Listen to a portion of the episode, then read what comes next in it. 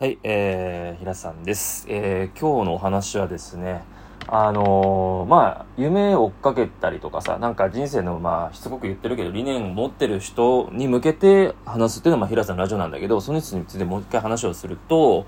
あのーまあ、世間的に言われている、まあ、なんかそういう夢を追い追い人とかね、なんかこう、今実績を出してないけど、追っかけてる人のことを、あの、潰す人っていうのはドリームキラーって呼ばれてるんだね。夢を殺すってね、ドリームキラーって言われてる人がいて、そういう人って身近にいるんですよ。例えば親とかね。親はほら、よよほどアホな親じゃない限り心配だからっていう目線で言うと思うのでね。うーん、なんかうちの親はほら、できねえから言うな、みたいな、やんな、みたいな、言うんじゃねえ、みたいなことに感じだったから、結構大変な思いしたんだけど、なんか、俺はまあ乗り越えられたからよかったんだけど、まあいろんな人の、なんか、こう、なんつうのかな、支えがあったりとかして。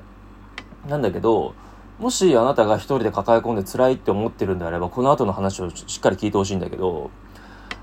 結局そういう人たちって、なんでそういうことを言ってきたり、やってくるのか、実際に行動したりかね、なんか暴力振るってきたりわかんないけどさ、止めに入ったりするのかっていうと、自分が満たせてない人の行動なんですよ。わかるかな？なんか、ツイッターとかインスタとかやってると、インスタあんまないか。まあ、ツイッターとか最近だったらスレッズっていう、あの、要はメタ社、昔のフェイスブックが作った、まあ、ツイッターに対抗するための、まあ、えーソーシャルネットワークサービスなんだけど、とかでも書いてある通り、よくいるのが、なんか、あの、馬鹿にするじゃん、人の言ってることも。そのドリームキラなんだけど、ああいう人たちって、暇なんですよ、基本的に。うん。あの、来週俺が上げるインスタグラムの、えー投稿とかリール動画のとこ内容にも書いたんだけど、下暇だからやることないんですよ。で、あの、笑っちゃいけないかもしれないけど、真剣な話笑っちゃいけないんだけど、ちょっと笑ってしまうんだけど、俺暇っていう状況よくわかんないんだよね。あの、今ブログやったりとか、こういう音声配信したりとか、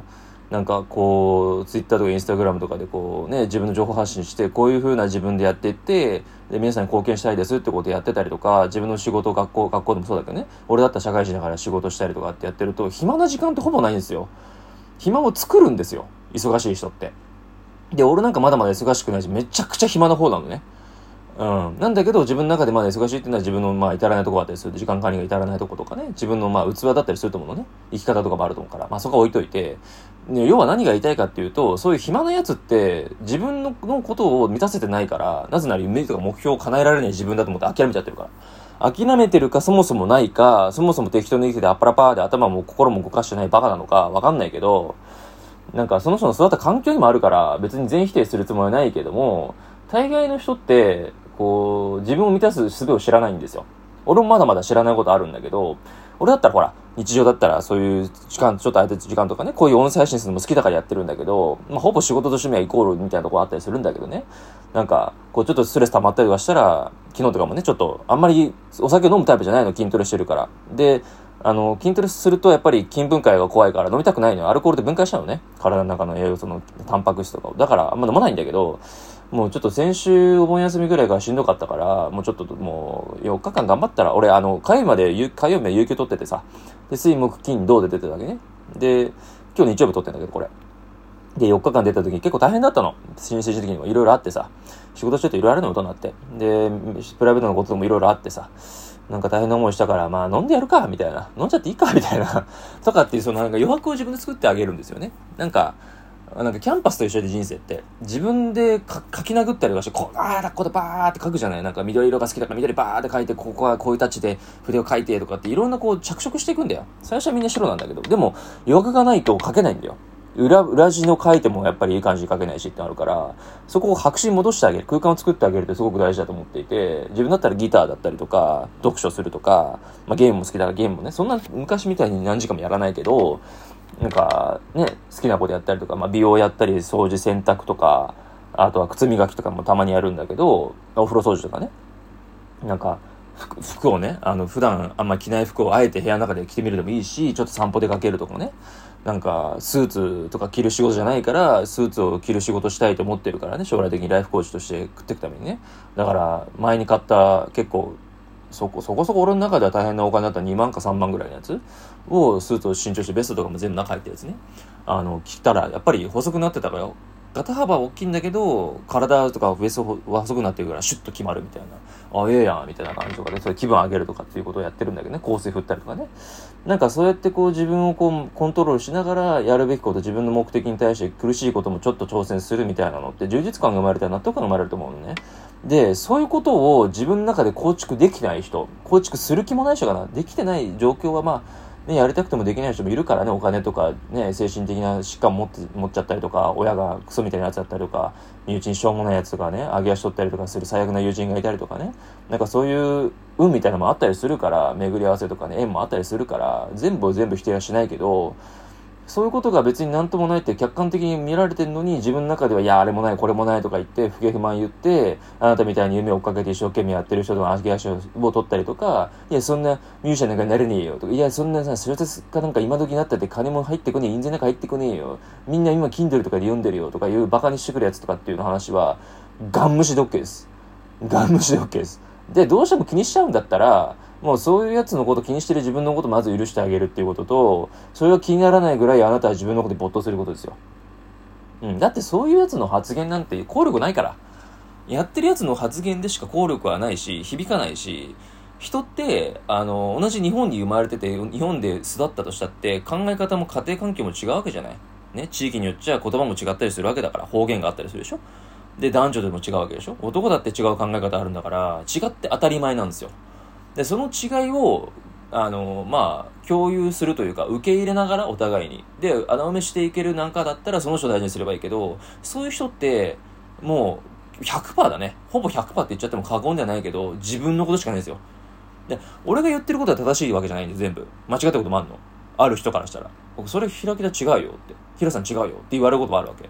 なんだけど、なんていうのかな、それを言われた時に、いや、これ絶対合ってるよとかっていう人は、多分そういうことしますよ。あなたに対しても。自分の正解を当てはめちゃったりとか、自分がこれできなかったら俺もできない。例えば音楽家、ミュージシャンの話するけど、分かりやすいこと言うけど、ミュージシャンって売れるの超大変なんですよ、今の時代。CD 売れないから。ね、サブスクで1000円とかで見る、聞こえちゃう、聞けちゃうから。で、カラオケもね、コロナ禍であんまりみんな行けなかった。最近は行き始めたと思うけど、そういう中で、やっぱり印税も入ってこないと。で、CD の集約もないと。じゃあどうすんだって話になった時に、ミュージシャンの人はやっぱ大変だったと思うの。どうやって自分のことを表現するかっていうの大変な時期があったわけだし、で、特にそれで夢をかけてる人は、まあ、バイトとかもね、例えば飲食業だったらバイトができなくなるって、生活が困窮するっていうか、本当に最悪死ぬみたいなね、ホームレスになるみたいなこともあったと思うの。だから、そういうことやってる人に対して、いや、まあ今コロナ禍だし、そんな音楽なんかやったって無理だよって絶対言うんですよ。絶対言うんですよ。やったことないくせに。こっち側の立場になったら、おめえそんなこと言えねえよって。自分がやりたいことはこれしか今ないと思って、ね、貧乏でも何でもやりたいっつって、自分の食費、今もやし食べてるけど俺、もやし1ヶ月やっても平気なんだぐらい好きなことだったら、勝手にさせろよって思わない？その人が自分で責任負ってんだからいいわけじゃん。それでなんか人を殺傷して金盗んだわけでもないし、強盗殺人したわけでもないし、誰かのお金の、ね、なんか投資詐欺とかなんてくすねたわけでもないんだからさ、言われる権利ないじゃん。自分でケツ拭ってんだから。それを、そういうことにしないし、そんな貧乏な生活して何が楽しいの？とか言うやついるんですよ。お前、マジ黙ってろと思うんですよ。うん。だから俺は夢を追っかけたらあなたの味方だし、俺も自分自身の味方だし、絶対そんな奴のためにあなたの人生とかやりたいことなんか否定なんか絶対させないからね、俺はね。うん。なんかあったら相談してください。いつでもあのツイッターとかインスタで返すつもりだし、LINE アットもちょっと作ろうと思ってるし、まあブログはまだ始めたばっかなんだけど、それでちょっと構築していこうかなと思って、いつなのかはちょっとわかんないんだけど、できるだけ早めに構築しようと思ってるんで、ぜひ、あのー、追っかけて あの、まあ、告知はするけどね、告知もするし、あの URL とかね、リンクも貼っとくんですけど、あの、怖がらずにあのコメントをいただければと思います。なんで、ドリームキラーについてお話しさせていただきました。なんで、あドリームキラーって、あの、本当に大事に思ってくれてる人も含まれてるから一概に否定はしないんだけど、その否定してくる人が出てきたってことに関しては、ちょっと、あの、なんかちょっと、なんとかな、逆説的な発言になっちゃうというか、全問答みたいになっちゃうんだけど、あの、喜んでください。ってことは、あなたにしかできないことが、そのきっかけとしてあるから、周りと違うからみんな言ってくるんですよ。周りと一緒だったらみんな言わないですよ。日本国って横並びで、あの、右に習いなんですよ。教育がね。うん。なんで、それをぶっ壊すっていう考え方ってすごく大事で、あなたの人生だからあなたが好きにしたらいいんですよ。責任が負えれば。お金のこととかね、自分の時間のこととか、責任が負えたりとか、ケツ拭えれば何やったっていいんですよ。人を殺したりとか、騙すこと以外だったら、人の悪口言うとか、否定するとかいう方だったら何しちゃっていいんですよ。法律以内だったら。ね。うん、道徳に反したりとか、ルールに反することとか、まあ、それが反しちゃったら多分それはできません。うん、ルールを破れない奴は人生負けます。それだけ言っとくね。やりたいから、こういうことやっちゃうんだ、関係ないんだ、親から金くすぶんだ。もうそれ最低なんでやめてください。それやってる以上は、絶対そのミュージシャンとしても売れない小説家としても売れないし、あなたがやりたい、例えば介護職でこういうことやりたいとかビジネスやりたいっても絶対うまくいきません。結局人のマインドとかっていうのが人生の根幹なんで。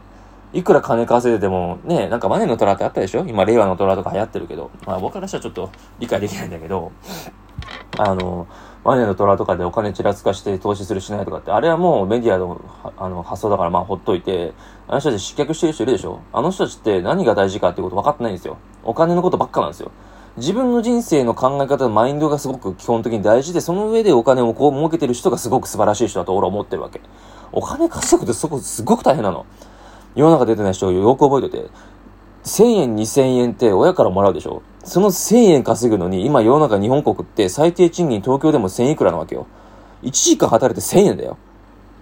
よく考えてお金使ってほしいなと思う。お金の大事さを分かってほしいなと思う。ね。いろんなことに対して勉強しているあなただから分かると思うけど、そういうふうにドリームキラーとか、そういうお金のことバカにしたりとか、マインドがない人とかに関わるのはやめた方がいいよ。やめた方がいいよっていうか、やめた方があなたが幸せになるっていうのは俺36年間生きてきての教訓だと思ってるから、まあなんか知らないおっさんが言ってるわ、みたいな感じで 聞き流してくれればいいけど、本当に大事だから、いつかは思い出してほしい。今わかんなくてもいい。うん、正直。あの、5年後、10年後、あなたがまあ今10代半ばとか知らないけどさ、20代半ばとかは知らないけど、まあ10年後、俺と同じぐらいになった時に分かってくれればいいかな。あ、あの時なんかおっさん言ってたな、ぐらいに、に耳に止まってくれればいいなと思ってるんで、あの、ぜひね、ドリームクラーとかに負けず、そういうね、あの、あなたを馬鹿にしてくる人とか、えー、否定してくる人に負けずに、えー、今という人生を、今しかない、今は一番若いので、あなたの人生を全うしてほしいなと、幸せに生きてほしいなと、えー、切に願ってます。なので、何かあったらご相談ください。いつでも、あの、お返ししますんで、えー、あなたの味方なので、えー、これからもね、お話聞いてもらえればなと思います。それではまたお会いしましょう。さよなら。